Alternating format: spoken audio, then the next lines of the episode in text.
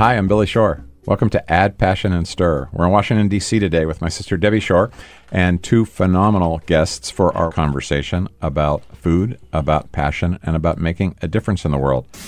We know that refugee food as a means of communication and integrating is very popular. This is the way you learn that the people who are villainized or vilified or just made into statistics are not, in fact, that, that they are human beings. You're looking across all the different communities of diaspora, right? It's all the same, right? They go to a new place, don't have anything, but you know, one of the things they, they do still have is their food, right? Their language and their food. I want to welcome Johanna Mendelson Forman. I'm so glad you're here, Johanna. You teach food and culture at American University, and you've got uh, just an absolutely stellar resume that goes from the United Nations Foundation to USAID to the World Bank. Going to want to hear all about how that led you to what you're doing now. Thanks for being here. Thanks to both of you for having me. And our other guest today is Nupsta Philip Vang with Foodhini, a concept that he created to uh, enable refugees and immigrants to get involved in cooking and meal delivery. And uh, Nupsta, I know that you've also known Johanna, and that this is kind of a perfect pairing, and we've been really looking forward to this conversation. Thanks for being with us. Oh, thank you for having me. Tell us, tell us where this idea came from. Uh, I know your family is Laotian, right? Um, and was food a big part of your culture growing up?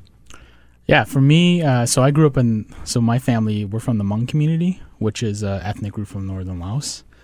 Um, and so my parents came here as refugees back in uh, the late 70s when there was, um, uh, during the time of the Vietnam War, there was also, uh, a, I guess you would, we call it the secret war, which Right. was happening in Laos as well. And so, And they fled that. so they, they, they fled that. My, um, a lot of my family was working with the, the U.S. government, uh, the CIA, because they were recruiting the Hmong to fight the communist Lao. And so many, many Hmong people came to the States. My family ended up in Chicago, and I was born in Wisconsin, but grew up in Minnesota. So if you go to Minnesota today, it's the largest, you know, concentration among Hmong people in the world. So I moved out from Minnesota to DC for grad school. I did my MBA at Georgetown.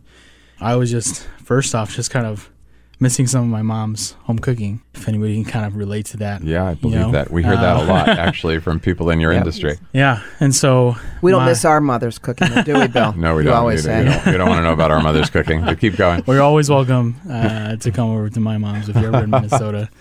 I was really first just kind of missing my mom's home cooking, and so I grew up eating, you know, home style Southeast Asian food my entire life. You know, Hmong food is is somewhat similar but very different. In, I was going to ask you what what does it entail, Hmong food? How does it differ from? So if you look at like Lao food and Thai food, it's it's really right. It's it's a little bit different in terms of the ingredients they use, um, access to fresh, you know, ingredients, vegetables, fish, meats, and things like that. Hmong food is more, you know, a lot of the Hmong people were in the mountains basically, so a lot of the cooking styles and techniques were about like creating stews or soups using whatever they could find in in the area and so meat wasn't you know a big part of it Mm-hmm.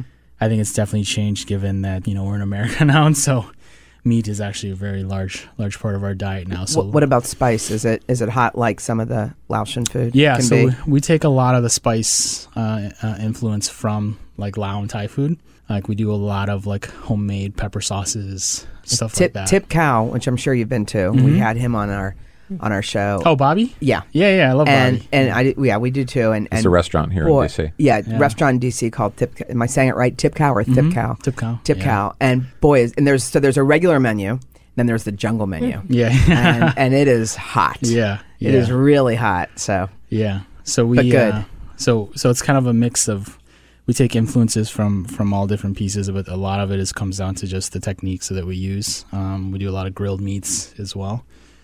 Yeah, I was just missing Hmong food, and I was thinking maybe I could find auntie or grandma, you know, in DC. I was in Rosslyn at the time, and uh, trying to just see like maybe we can knock on a few doors and buy some of their, their So home this cooking. just came really, you know, what's cool about this, this just like came from your heart and Yeah. missing, you know, yeah. missing your mom's food. It very much is very personal to me. Mhm. You know, at the time it was just like an idea, like how do we connect with local chefs, right? These local creators.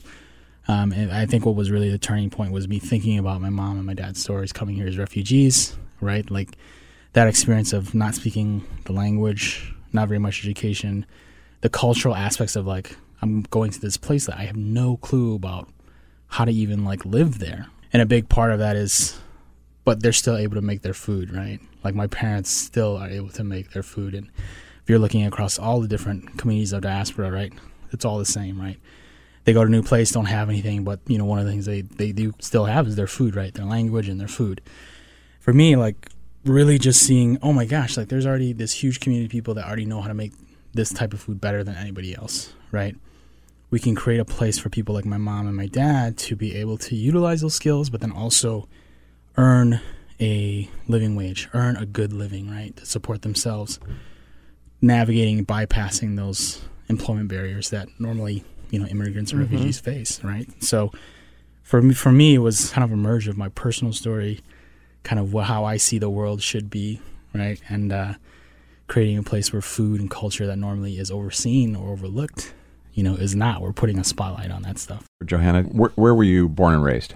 I'm a New Yorker. Can't You're a you New tell Yorker. by my s- All right. accent? And and, and so you got interest and when did the food interest in your career come in? Like at what stage? Where were you when it when it happened? Well, I've always been interested in food, but I didn't think it was something you could do Right. as a career. I mean, if you grow up in New York, you know about food, and I was from a family that cooked and liked to eat. And uh, my father, who had a passion, I think he should have been an ethnologist instead of a doctor, always would take us to different neighborhoods. We'd go to festas in the Italian neighborhood. We'd go to the Hispanic Day marches. So I was familiar. So you were exposed. You were. I was You were exposed. exposed to this. It, But- being in New York City like helps, right? Right. I mean, Although what's interesting is New York is only now getting some Ethiopian restaurants. They have very few Afghan restaurants. So actually, We're be- ahead of New York here in DC. you see? in for Ethiopian food, yeah. But what's fascinating And fascinating Afghan. and Afghan. But what's interesting is in Washington we really are a city of immigrants, and people from other parts of the world, but also from uh, other parts of the United States, and we have a regional cuisine. When I first came to Washington, I would say this was such a plain vanilla food town. I mean, the most exotic thing you could get was a crab cake on Main Avenue. But now you can go anywhere. You can get a pupusa. You can get all the Afghan food you want. You can get Bolivian food in the Eden Center, which is Well, quite so fascinating. in, you know, in addition to the immigrant population in Washington, we also have that just large professional, diverse, you know, with the World Bank and all of you know uh, the UN and all of that. So I mean, I feel like when I got here, so I've been here since the late '80s. I'm sorry, the late '70s, Mm-hmm. like '79, '80, and Ethiopian food was so unique in this town, and then it was just everywhere. You're absolutely right, Debbie. And it was exotic, but we have a population that is willing to try things. But the important thing also is that the immigrant population that came here was willing to share it and use it as a tool for social integration. And that's very important. And now, for example, one of the interesting things, the Eden Center, which was this large center that was built by the Vietnamese diaspora and is over 40 years old, In Washington, in Wa- it's in Virginia. Okay. Eden Center is in Falls Church, Virginia. It's Seven Corners. But what's interesting is the people who own the restaurants now are the second generation, and those children have been so successful that they don't want to cook. And there was an article about who cooks your Vietnamese food, and it's mainly Hondurans. So the new wave of immigrants comes in and replaces the other ones, uh, yet they learn different cuisines. So it is fascinating. And then you had the idea that this could be a course at American University. I had a very lucky break. I've had a relationship with American University over my career, and I went to the dean and I said, I really would like to try this. And they were a little skeptical, but they said, okay, we teach. And what year was this? This was five years ago, so 2014. And I went to them and they said, okay, you can try it as a capstone course, which is a course for um, majors in international relations, and you can work on this. So I did. I put together a course, not knowing completely what I was doing, and it became the most popular course in the university. Uh, I was fortunate in that uh, the SALT, the block of National Public Radio, heard about it, started writing about it. I called it Conflict Cuisine War and Peace Around the Dinner Table. And, it's a and- great name. I love that. and that was one of the things that attracted people. And so I was very excited because there's a magazine, I think it's called This Week, and there were three people teaching food courses at that time in the United States Jose Andres, Giada De Laurentiis, the television chef, and myself, and I beat them out as far as uh, And is there popularity. is there food at the course? Do you bring in? Well, that's the attraction. Yeah. A college student and a food course are a winner. That works. They go to the restaurants of these diasporas. The university was very generous and they subsidized these meals. And I was able to negotiate a fair price with the different vendors. Uh, and we had a wonderful time because I wanted the restaurateurs to tell them what did it mean to leave my country, what did it mean to my family, how did it how did it affect the food I make? Is it different from the food we get on the ground? So the so most of these immigrants who are and I you know who are cooking and um, selling their food are they were they chefs in their home countries and they came here or they started cooking when they came to the states? So it's very interesting. Is there a Each one has a story, as you know from your own work in food. The Salvadorian chef that I used had been a law student and he had been chased out of his country by the military. And he came here and he said, I'll never speak Shakespearean English. I'm going to learn how to cook. And he became a very successful chef, an entrepreneur, and a teacher of other immigrants. So those are the kinds of stories I think that resonate. Similarly, the guy I work with who does Ethiopian food had been a hotelier. His family had left after Haile Selassie was pushed out, and he worked in hotels, but he also thought that there was a market for a high end Ethiopian cuisine, and he followed his path that way. But many of these people start in another field. We know this from what we see now with immigrants around the world who are coming into countries. They also know that they've got something special to impart, right? Like their their home food Exactly. is something that they can bring to their new city. Uh, Noopsta, what was your first step for making Foodhini happen? Uh, first step was me trying to cook. When I came to DC, the great thing about being in school again is like I was able to just start working on the idea, right? I could class projects with my classmates. People be like, okay, you have a class project, you have to come up with a business plan for XYZ or something like that. And, and we'd come and meet as a group and they'd say, okay, who has a business idea? And I'd raise my hand and be like, oh, I have a, I have an idea, right? And so we were able to get all my classmates to help kind of create some marketing plans or things like that, and used school as kind of a real nice testing ground for mm-hmm. it for the idea. So I worked on that during the school year, really just developing the concept, doing some kind of just pitching and things like that. And then uh, in that summer, between my first and second year, 2000 summer 2015, um, entered a pitch competition and won uh, through the U.S. Chamber, Pan Asian American Chamber of Commerce. What kind of competition was it? A pitch competition. Okay. So, and they were going to give you some funding as a result of it? or- Yeah, Yep. uh, five thousand dollars. Okay, that gets you started. So it was really that first sign of validation, and it was up until that point. You know, I'd, I'd heard so many like, I don't understand what you're trying to do. I don't get it. Like, are you sure it's gonna work? Um, and this was that first moment of validation where I'm like, okay, maybe we might have something. Um, and so that summer, luckily, my friend's mom, who's Hmong, she was visiting DC for the summer, and so I was like, hey, do you want to try some cooking out, and then we can try some beta testing. Try and to send sell it to people? somebody. Yeah. Right. So we we were just cooking out on my friend's house, and uh, I was dropping off deliveries, getting customer, you know, people's feedback, you know, trying foods that they'd never had before. Um, these friends yeah. selling it to? friends of Uh, friends, yeah. you know, anybody, Someone in your that you knew that you could reach. Yeah. anybody who was willing to just help. Uh, we didn't ask people to pay, you know, because like they don't. We're just trying to test it out, and so uh, it was very much just trying to figure out if we can do it. And so, yeah. So, say a little bit about how Foodhini works today for people who aren't uh, familiar with it. You've got a great T-shirt on that says Yeah. Foodhini.com, which I assume is how we find you. Yeah, Uh, and it so, says uh, "Enjoy food, empower lives." How, how, do, how do you make both of those things happen? Well, um, I mean, Johanna's ordered quite a few times. She's uh, been one of our biggest supporters. Um, yeah, I and don't my class loves it. Yeah. Okay, well, I wanna, I was going to say there must be an intersection. I also want to hear about how you two know each other. Yeah. Um, But yeah, I mean, Foodhini.com today is, um, you know, we're we're we're kind of moving into the next phase of the, the company. So we started out as an online delivery. So you could order, go to Foodhini.com, order a meal, right? Pick and choose different cuisine types, mix and match, have it delivered to you for dinner. Uh, we do traditional catering too, uh, weddings, parties. But more recently, we started a partnership with Whole Foods. Um, so we actually have, I guess you would call it like a mini pop food stall or a stall. Yeah. inside um, Whole Food stores, and so we have one right now in Foggy Bottom in the George Washington uh, University campus, and so we're looking at exploring what potential we have in the retail space now. as That's well. just such a great Yeah. way to get the name out. It's, Yeah. You know, ha- that was a great that was a great move. Yeah. Love that. Say a little bit more about who's doing the cooking. Yeah, so we have uh, five amazing chefs right now. Uh, Chef Majid, who's uh, from Syria, and he's currently located at our Whole Foods location. Uh, chef Mam, who's our very first chef, she's our, our Lao chef. Um, Mina, who's uh, from Iran. Um, Ibrahim, who is from Eritrea.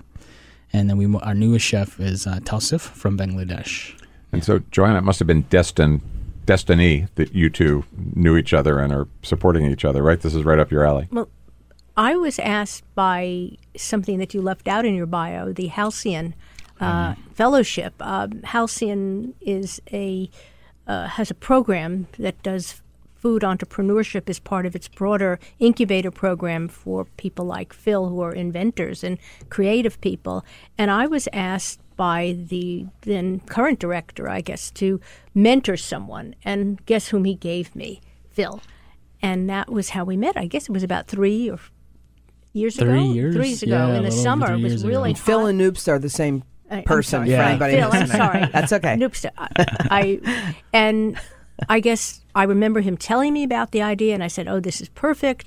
And you know, I'll confess now, I had a little bit of doubt about it, but I have become a great believer in what you've been doing because I think you hit the industry at a time when there was a greater consciousness about refugees and the power that food has not only to employ them but to educate others and you've done such an incredible job. I went up to Union Kitchen which is where you started I remember and there were just a few people cooking on these little burners in their little corner and now you have your own space which is fantastic.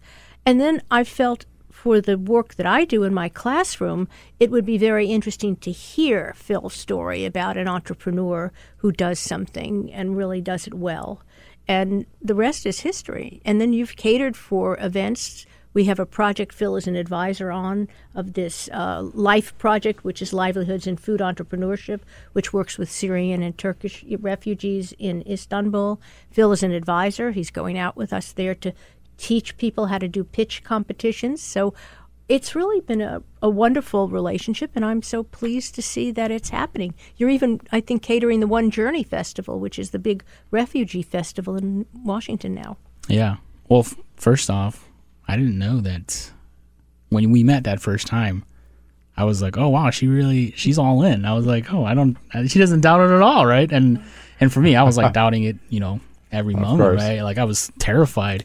But she was very much somebody who was at the time I didn't realize how important it is to surround yourself with people that support you, not just your idea, but just believe in you as a person, right? And so she was one of the very first people who just was just like, I love what you're doing. I love you as a person.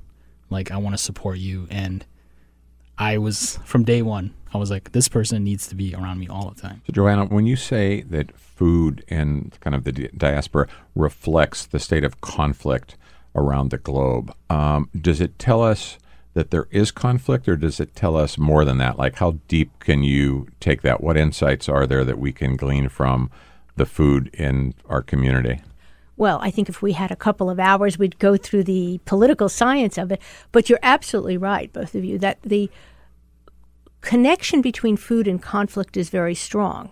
And in fact, last spring at the Security Council, there was a resolution passed re- saying we have direct evidence that the uh, conflict that we see, particularly in sub-Saharan Africa and in East in Southeast Asia, is a direct correlate of two things: conflict, which we see going on in many countries. There are not many countries in conflict, but those that are are intractable conflicts. And then the other thing we see is that the non-state actors, these gangs, these Janjaweed, the Al-Qaeda, you name the non-state actor, one of the first things they do is they take over the food supply, and they use that What, as a, what, what does that mean, non-state actor? it means that they're not a government. Oh, okay. So, okay. for example, the Taliban are not a government in Afghanistan, but they in fact operate as a state in that they launch wars, they do things that are the functions of a state but not recognized as a state. That's what I, am mm-hmm. I'm referring okay. to. So th- there is a direct link. And the other link, which I think we all are concerned about, whether we're at war or not, is the growing impact of climate change on migration. We know, for example, before the Syrian conflict started in 2011, that there were terrible droughts because there was very bad control of the water table, and poor farmers who couldn't afford wells were pushed into urban areas. We know that a lot of the migrants coming today from Central America are also impacted by the terrible uh, dryness that has taken place, again, a result of climate change. They're abandoning their fields not because they want to, but because there's no place to grow their food. It is hot now, and the growing seasons have changed, and we don't recognize that. What do your students take and do with this, do you think? I mean, you, you've been teaching for five years now. Have you seen some of them use this in terms of their own uh, career paths? Well, I have had many students who continue on and work in the food space. I have a young woman who's working in Geneva with the World Food Program. I have another one who's working as a startup. Um, I have people who are writing about food, and then there are some that just use it as a lens from which to understand international relations. But over across the board, I, I'm in touch with many of my students, and they just love the way they've learned about a dimension of international relations that they had never thought about. And as we know, the I think the whole language of food is changing. Also, we look in Washington, people have apps on their phone to follow food trucks. Yeah. Well, I mean, when we started Share Our Strength, way back more than 30 years ago, there were probably, you know, two names that people would recognize in the food world Wolfgang Puck and Julia Child, or maybe Jacques Pepin, maybe three names. And over the years, so, you know, chefs have become uh, celebrities, they've got PR agents, they've got book deals, they're on television, they have their own shows. So just that increase of exposure around food, and more than food, but what I think part of what you're talking about what food can do for a community, right? What food can do for family, what food can do for conversation. So all of that has been really, I think we've seen such an increase in that. And I think the chefs that I've seen who go to these conferences are there because they're involved in using food as a tool for social good. Um, I think that's cool. And that's new, newish. Very I would new. say, you know, ten years right uh, ago, maybe even less than okay. that. It's a term I that's been coined called social gastronomy. It's using food to impact social change. You've been doing that forever. You just didn't know you were social mm-hmm. gastronomers because that's what Share Our Strength has been doing. You use the tool of food to highlight that's a right. problem. That's but right. what's interesting is chefs have come together. There's something with the Sustainable Development Goals, which we know are going to go through the year 2030 at the and United the Chef's Nations. Manifesto. Yes, and I've worked with them. In fact, they're in uh, Sweden today at the Eat Forum, and they've brought chefs there to demonstrate to policymakers and advocates that chefs play a role. And people listen to chefs because – how do we experience another culture? We experience it through our palates. We taste food first. If you can't travel and you taste a different food, that's where you learn about something. Just to build on what you're talking about, chefs having a voice, we just had 15 chefs in from all over the United States into Washington who are being trained um, to go up to Capitol Hill and lobby their members of Congress around summer meals, the importance of summer meals. And it was such a powerful couple of days. And I think about the Chef Manifesto as a much bigger opportunity, right? To bring chefs together from around the world and leverage their voice for all the reasons you're saying. Why, yeah, they're listened to because they are, uh, a lot, you know, they're business people in the community. They are creative. They're successful, and and people want to hear. And they know about nutrition. They know about sustainability, right? They know about you know uh, calories in. They know things that given a chance now to leverage their voice with policymakers and lawmakers is a really is a really powerful opportunity. since we're all Washington animals, people don't see chefs as political. So that when they talk, right. they're talking about precisely the things you mentioned good health, nutrition, the way we use food, the prevention of waste, the sustainability. And then there are all these people in the uh, chef's world who are very conscious of how we grow food and the responsible growing of food, the responsible uh, sacrifice of animals. They're not against eating meat, but they want uh, humane practices. So I think there's nothing bad about what they do. And they have picked up through, I think, the leadership of Paul Newnham, who runs this, a great group of chefs from around the world. I've met many of them in meetings with Paul, and uh, they're super impressive. There's a group in Peru that he introduced me to called La Revolucion, the Revolution. These are women who have gotten the government of Peru to publish nutrition books that kids can look at. And these books show, you know, what is this vegetable? What is that vegetable? What do you use it for? In very simple language, and they can take it home to their parents. Impressive work. I think there are incalculable numbers of refugee food projects. I think what makes yours unique is that you really started as a businessman and have seen the value added and have moved into this space, for example, with a commercial uh, chain like Whole Foods, which is very generous actually in their integration of these kinds of projects, especially in their carry-out food areas. But um, I just read about a group in um, New Haven which is working with the Yale Law School. So they're helping not only to promote the cuisine and have the community in New Haven work, but they're also helping with the legal issues that immigrants often face when mm-hmm. they come mm-hmm. to a country. And I was just talking to my colleague in Istanbul this morning, telling me that he had just been to a similar conference at the World Bank in Paris where they were talking about projects like this. So we know that refugee food as a means of communication and integrating is very popular uh, and is growing, I think, because this is the way you learn that the people who are villainized or vilified or just made into statistics are not, in fact, that, that they are human beings. And it's a very important component. Yeah. Noopster, what's your kind of uh, long term vision or ambition for Foodhini? Yeah, for me, I've always seen Foodhini as um, something that can grow and become, you know, across the the country. I think what's really interesting about how we're approaching um, food and refugees and immigrants is that right you go to any different city in the U.S. and it's like a very completely different type of communities right that are there right you go to L.A the immigrant and, and refugee communities are, are, are, different from. We were just talking about yeah, this. I, yeah. am fascinated by how people end up. Yeah. I knew Minnesota was the yeah. was the hub for yeah. Hmong. Yeah. You know, New Hampshire has I forget some mm-hmm. other population. Washington, El Salvador, and Ethiopia. Right. It's so. Yeah. Interesting. But and I'm, there's cities that you wouldn't even expect. Sorry. So I'm going to Lincoln, Nebraska.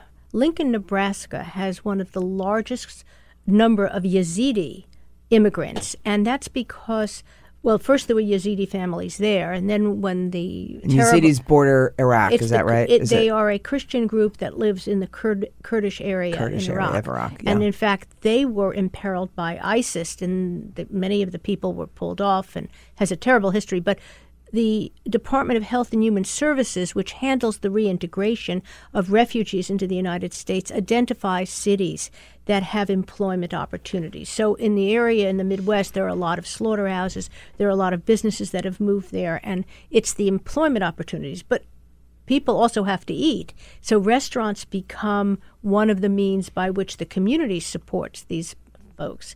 And we're doing a, a, project this summer. They're interviewing all these refugees that have moved and settled in the middle of the country and are very well accepted, mm. integrated into that community. Right. I think when I look at Foodhini, it's not just going to like large cities. It's actually looking at bringing this concept to like smaller cities, maybe mm-hmm. where the communities are, you know, kind of, you know, you know, wanting to have more diversity, wanting to have more community, right? And I think one of the things about what Foodhini can do is like to have, you know, a Syrian meal, you know, in a very rural place somewhere is is just a really cool idea of being able to share culture, food, people, you know, across different um, economic, you know, mm-hmm. boundaries, cultural boundaries, and all those things. Because, um, you know, my friend Jabi, Johnny Dubonnet, he runs a Zatar company in DC here. He says you can't hate somebody that feeds you. Mm-hmm. So it's like that's so powerful, right? Because mm-hmm. food is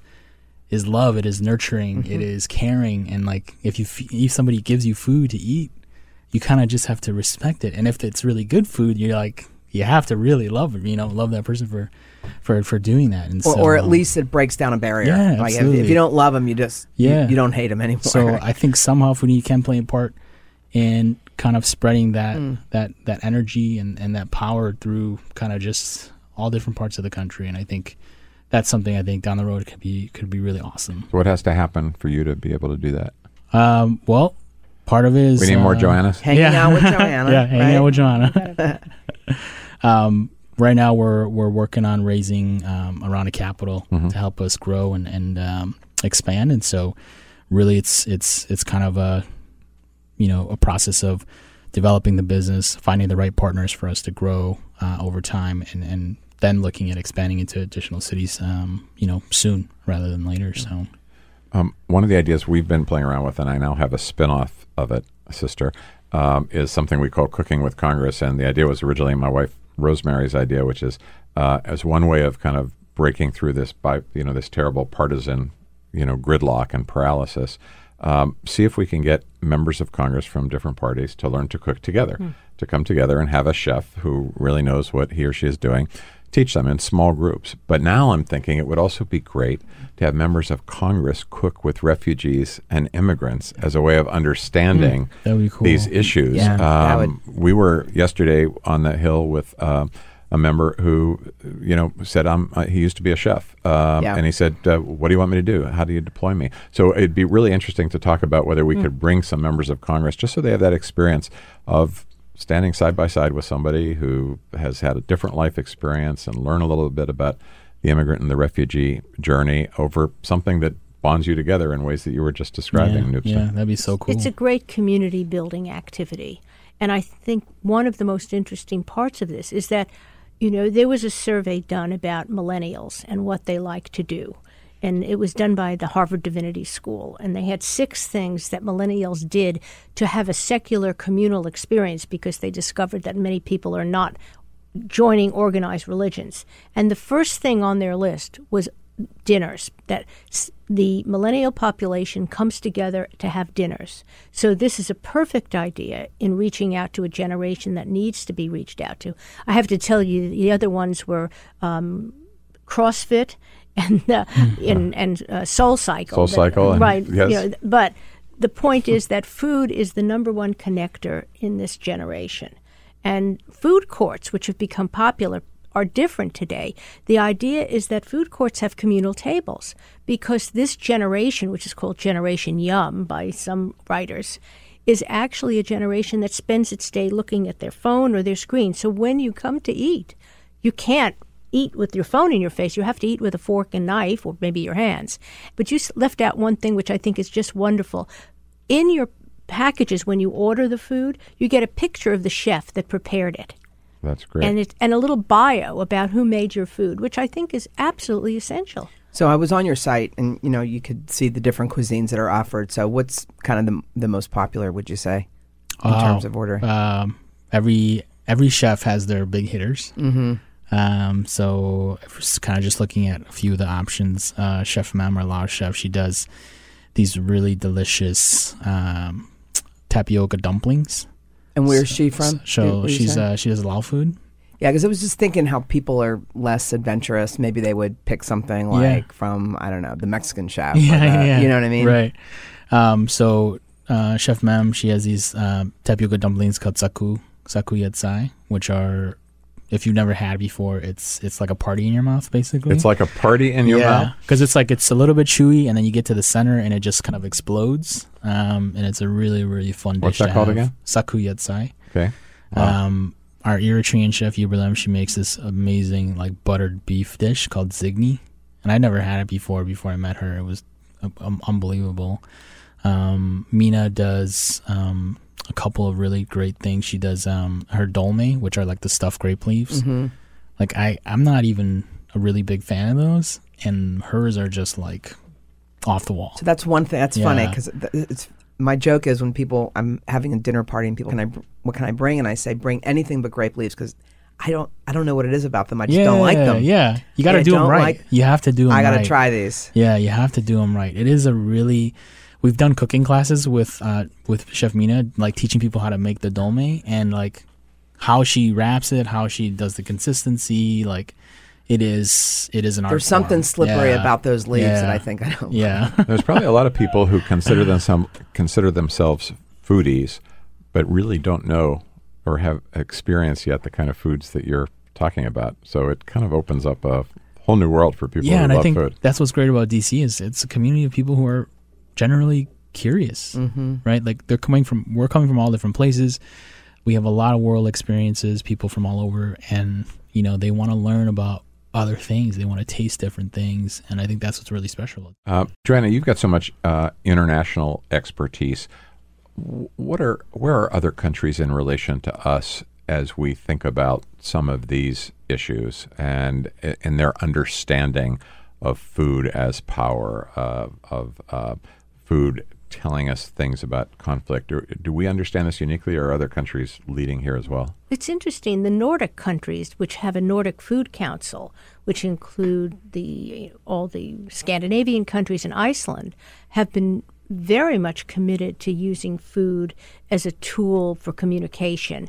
And they have a declaration. I mean, they've gone into the formal areas because those countries received a lot of refugees. They're, you know, pretty homogeneous populations, but they have become very integrated, uh, not only with the crises going on now, but with the Balkans War. Uh, so the people in Scandinavia are very cognizant of what's going on, and they try to use food not only to support good nutrition and sustainability because they're also great environmentalists, but they also understand the power that Noobtsaa is talking about when we talk about food as a way to integrate people. And I know of projects all over the region. I went last summer to a workshop that was done on ethnic cuisines in an area of uh, Copenhagen called Nørrebro. And that's the United Nations area of the city. I mean, you have everything from Cuban to Ethiopian to Pakistani to uh, all different African cuisines on one long street. So that kind of uh, integration is happening. I mean, sure, there are backlashes, but I think what's sad to me when I started my conflict cuisine work is that as our policies of reducing the number of refugees comes in and immigrants, I think we're losing. We don't have the same kind of diversity that we once had, or at least the rate of that diversity hasn't occurred because of the more restrictive policies. But I don't think it stops it. And I've always felt my goal when I started was my course is only one course at American University. We need to bring this to other schools, especially as you were both saying, outside of Washington. But I think most communities today, if you travel around the United States by car, always have a Chinese restaurant, always have a uh, Mexican restaurant. So you can even start small. But the, that's why I wanted to get back to this term of what we mean by gastrodiplomacy and mm-hmm. what we mean by using our palates to taste, because that is what's happened. People like food trucks now. You never saw this before. And I think that's the mobility of people on wheels showing you a new cuisine catches on very quickly. And there's very little American food in a food truck, right? They're always from all over the world, but most of them. You add, and the other international dimension is countries are using food to promote tourism and to promote their image. So we have the Peruvians who were pioneers in this, doing this in many ways to clean up a tarnished image they had after the internal wars that they had in the 80s. Uh, we have the Mexicans that have a big food diplomacy program. And if you wonder why Thailand uh, has so many restaurants. You see so many Thai restaurants around the world. The government of Thai started a program called Global Thai about 15 years ago where they gave expats who were living abroad investment money to open up Thai restaurants. So they're being very intentional, you're saying, about uh, promoting the image of the country through food. Food. And that has become a major feature of the food industry. So that is what you call nation branding through food. Uh, UNESCO has a intangible cultural heritage category around food. By the way, the United States has not signed that treaty, but in fact, food is an intangible cultural heritage. And the State Department had the diplomatic corps here. They had with the all the American chefs going overseas for the, the same and, purpose. And they actually are reviving that. I got a note. I was really excited through a contract, but they're handling it through the Arts and Embassy program. But when Secretary Clinton started that program during the Obama administration, that became a powerful diplomatic tool for the United States because everybody likes a chef and everybody likes food.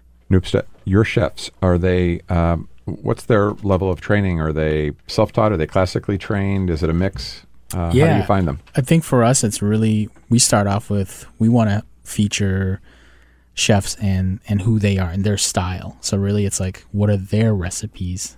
individually. What is their style of cooking? And then we start there and we say, all right, so we have this amazing home recipe. How do we help them scale it, right? Instead of feeding 10 people, how do you feed 100 people? So that's where we come in in terms of supporting them in terms of food cleanliness, high volume production. You know, how do you think about a prep list? How do you think about, you know, organizing yourself and planning for large production? Um, and so it's a it's a partnership in terms of really working together and saying, what dishes do you like to make? What do you normally eat for you know dinner? What do you make for your family during a party or a special event? And then we work with them on like just how do you scale that? How do you build that out so that we can feed you know more than 100 people? How do we do it for a thousand? And how does that impact their lives economically, socially? I mean, have you seen the, you're, you're kind of changing lives at both ends of the Yeah. the pipeline? It feels like to me, Yeah, right? You know, the, I mean, the chefs are involved, and all of a sudden they're getting this knowledge about how to Yeah. scale that they didn't have before, and then of course customers are experiencing this food. Yeah. But um, give us a sense of how it's impacted some of their lives. yeah i think um, in the same way that it like johanna was talking about how it builds you know country brands or just builds inclusivity like that does it for us too internally at our company Mm-hmm. right? Like we're using food to actually build community within our own company, and I think that's what a lot of our chefs, either if they are home chefs or if some of our chefs are professionally trained, it's that when you come to this new place and you don't know anybody, you don't have any family or friends here, right? Yes, you can get a job and earn a living and support your family, but at the end of the day, no matter who you are, you search for community. You want to become a part of something. You want to be a part of a community. And I think that's been the biggest impact is when when our chefs and our team members come to work, it is almost family like. You know, it is it is a community. And so I think that's kind of been the biggest uh, impact that I've seen. And I didn't even recognize that at the beginning. I didn't even think about how how impactful it could be, right?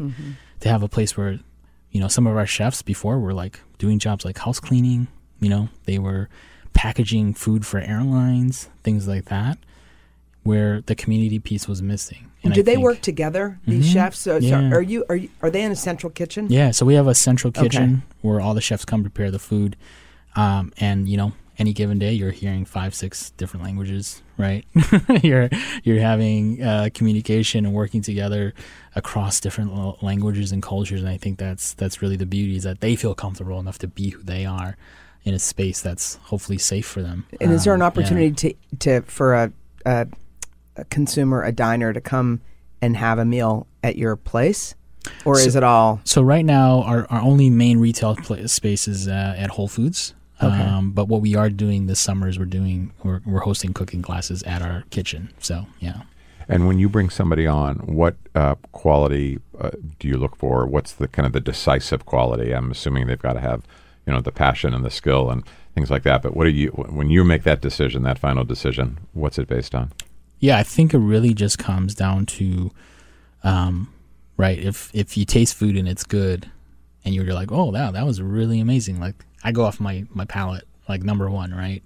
Um, that's kind of been the guiding factor for me from the beginning because I'm not a chef by trade. Like I don't have a food background, so really it's been well, how does my palate feel? But then also we look at the individual and say, you know, is this something that they they see as something that's important to them? Do they feel like this is a job and a career path that they want to go down? Because we we're we're not seeing this opportunity for chefs as an endpoint, right? It's not just a job, right? For us, it's it's a starting point. It's how how much do you want to grow? How much do you want to develop? Because down the road, maybe you could be teaching the next group of chefs that come in, right? Maybe you could be leading them. Maybe someday you want to open up your own restaurant somewhere. And so it's really for, for them understanding and, and seeing for them this is a career for them. This is an opportunity for them, not just right now, but for the future. So So exciting! I feel like we're just seeing the very beginning of I and I can't wait Yeah. to see where it goes next. And I think both of you have helped people think about food. And Debbie and I have done we've done 130 episodes now of uh, Add Passion and Stir. But uh, you've helped us, and certainly me, think about food in ways that I just haven't before. I mean, this is just such an enriching notion that um, more people have to learn about it. And I hope some of them will through Add Passion and Stir, but I hope some of them will through other means as well, and would love to be helpful, Noobtsaa, and thinking about whether there's some ways that we can help support your growth. It's I was just, about really to offer the same thing. I We've just, got contacts obviously all over the country in You terms know. of the Share Our Strength Network. both in terms of obviously you know chef relationships but also business relationships mm-hmm. and Yeah. as i was thinking about you talking about scaling it i was thinking exactly the same thing so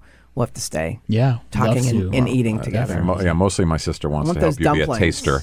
I think she wants to be a taster. I think that's what those this is really all about. Thank you both so much for being with us. This has Great. been a just Thank a you. Terrific been a great- conversation. Thank you guys. Uh, and Johanna Mendelson Forman, people can learn more about your work uh, at American University by I- looking at the course there. Do you and have a I have a website? website, conflictcuisine.com. Conflictcuisine.com. And Perfect. Uh, I'm happy to share my materials. I was recently talking to educators recently at the National Foreign uh, Educators Conference here in Washington, and I've gotten lots of response, and that's because I think there's a desire around the country. Uh, to look at food as something that helps integrate students, just the way when refugees come, when a foreign student comes to this country, they want to find a cuisine that's familiar and home-like. So there's a great market there also. Yep. Fantastic. Uh, Noobtsaa Philip Vang, um, your website is on your T-shirt. Yeah. Foodhini.com. That's where to find you. That's where to learn more. Yep. F O O D H I N I.